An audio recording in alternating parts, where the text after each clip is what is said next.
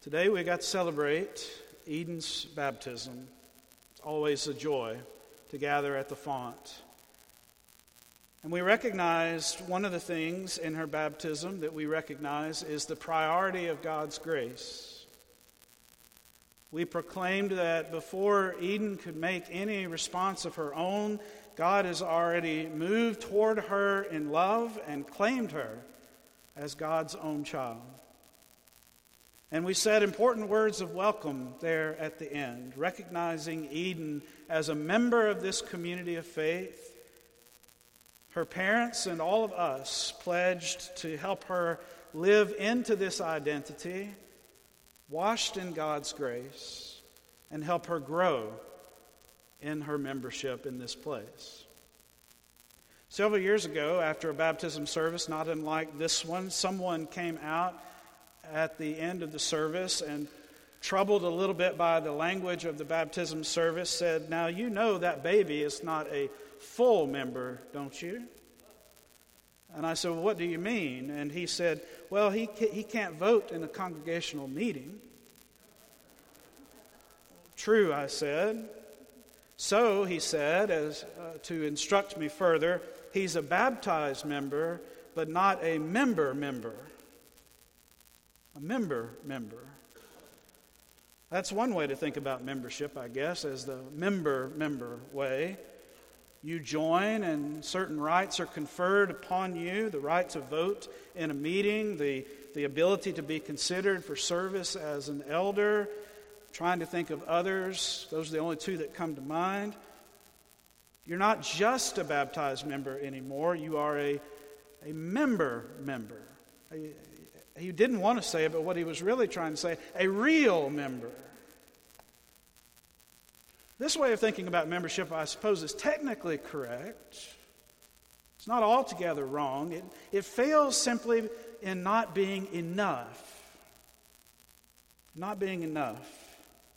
It does not name deeply enough what it means to say we are members of a church, members of a congregation which is not an institution so much as it is a body. We are deeply connected to one another, connected to God, connected through the Spirit to all other Christians around the world. As far as we know, there were no membership rolls in Paul's churches. There was not the ability to transfer your letter from Ephesus to, say, Galatia. When Paul talks about membership, he's talking about something that goes well beyond affiliation to belonging, and even beyond belonging to something even more radical than that. As he would articulate in other places, Paul sees the church as one body with many members, and he even uses the metaphor of the body. He says, uh, A hand cannot say to the foot, I have no need of you. And the foot cannot say to the eye, I have no need of you. We are, as he says here in Ephesians, members of one another, intricately bound and interconnected. Membership, then, is a grace filled belonging to God and a transformation of the old self to the new and a radical belonging to one another, one body, as Paul says elsewhere, many members. That's a little different than signing your name on the church roll. That's being bound heart and mind and soul to one another. That's recognizing that there is no me without us. Paul has just called on the Ephesians to be renewed in the spirit of their minds and to clothe themselves with the new self created in the likeness of God. Now he attempts to show them what this looks like in the world. I was, I was preparing for this sermon, and I knew it was going to be a full day for us today. And I decided I wanted to take just one aspect of this rich text to lift before us one area of our lives as members of one another that I thought was most relevant to the time that we are living in right now. and spend the remainder of the sermon thinking about that one thing. I do believe that the church and the world in 2018 could benefit from some sustained reflection on anger. It is interesting to me that Paul mentions anger first, indicating that it must have been an issue for the church in Asia at that time. And how could it not have been an issue? Jew, Jewish and Gentile believers in Jesus are trying to come together into a new thing, a new community. Ephesus, like all the churches of Asia, was a bustling and cosmopolitan place with all the stress, stresses and pressures that such diversity places on us. When Jews and Gentiles of varying ethnicities and languages are held uneasily together by the Roman Empire, sparks are going to fly from time to time. People are going to get angry with one another. There are also going to be tensions within the church in such a setting. How is the church going to bring together all of these people with such diversity, such different histories and tastes, cultures and traditions? and help them see themselves as one body, members of each other. How is the church going to hold within itself people who disagree? How is the church going to be diverse and yet unified? Was true in the first century. It's true in the 21st century that such, such a space is going to create stress is going to cause anger from time to time. And households are not immune from the stresses of the world either, as was certainly the case in Paul's time and continues to be true today. As rapidly changing cultural shifts were pressing in on families, causing Paul to spend quite a bit of time in the, in the letter of Ephesus talking about the family and talking about family life. Families are often the first setting in which we learn what it means to be angry and how to deal with anger.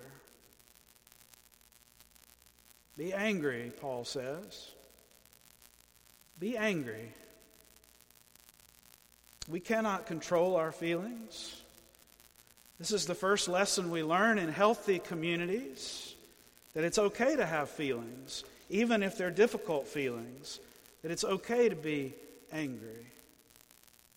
If we're not, allowed to name that and other uncomfortable feelings, we have no choice but to deny their reality, swallowing our feelings, and reaping the whirlwind of dis-ease that such denial brings. Likewise, if a church or society as, as, as, a church or society, we deny whole groups of people the right to name their anger, we see that disease spread into the community. So be angry, Paul says. He names it. But, he goes on to say, do not sin. And do not let the sun set on your anger. We cannot control our feelings, but we can choose how to express those feelings. Psychologists rightly point out that anger is usually a second feeling. It is a response to a prior feeling of hurt or grief or pain. Instead of lashing out at others, instead of swallowing our anger and hurting ourselves, let the anger teach you. Find out where it is coming from before it has the chance to burrow in and during the night solidify. Not letting the sun go down on your anger is a metaphor, inviting such reflection. It invites us to ask the critical question why am I angry? The answer to that question usually is going to invite deeper reflection on a, on a hurt, a deeper hurt. And perhaps a deeper, more authentic conversation will follow that opens out to the opportunity for healing. The alternative is to go to bed with your anger, increasing the likelihood of waking up to a world shrouded in even deeper resentment and pain, and of you and I spreading that pain in the morning light. Frederick Buechner writes Of the seven deadly sins, anger is probably the most fun. To lick your wounds, to smack your lips over grievances long past, to roll over your tongue the prospect of bitter confrontations yet to come, to savor to the last toothsome morsel both the pain you are given and the pain you are giving back.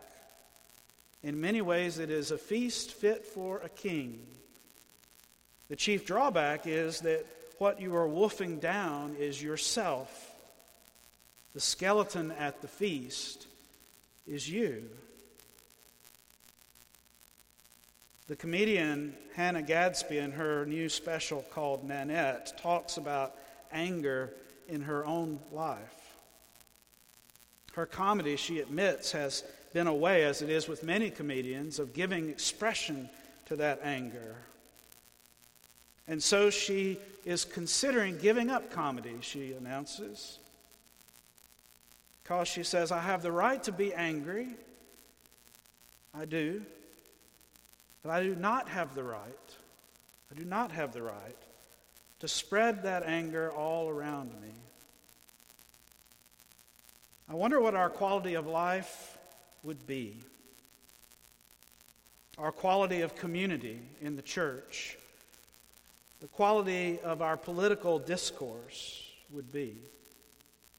If each time we felt that anger rising, each time we encountered someone else who was expressing that anger, we recognize before anything else we belong to each other. We are members of each other and sought to understand that anger, to not sin in our expression of it or in our response to it.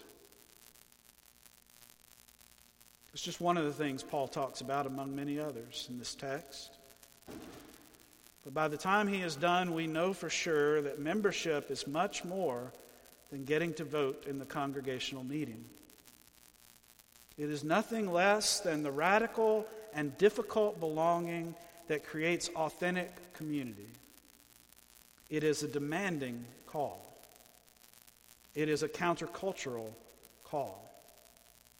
Yet God has given us all we need abundant gifts the seal of the Spirit, the forgiveness of our sins, the love of Christ. Therefore, let us boldly go from this table and respond to God's grace. Be kind to one another, tender hearted, forgiving one another as God in Christ has forgiven you. Let us be imitators of God's love because with such a witness coming from the church of Jesus Christ, the world will surely turn. May it be so. Amen.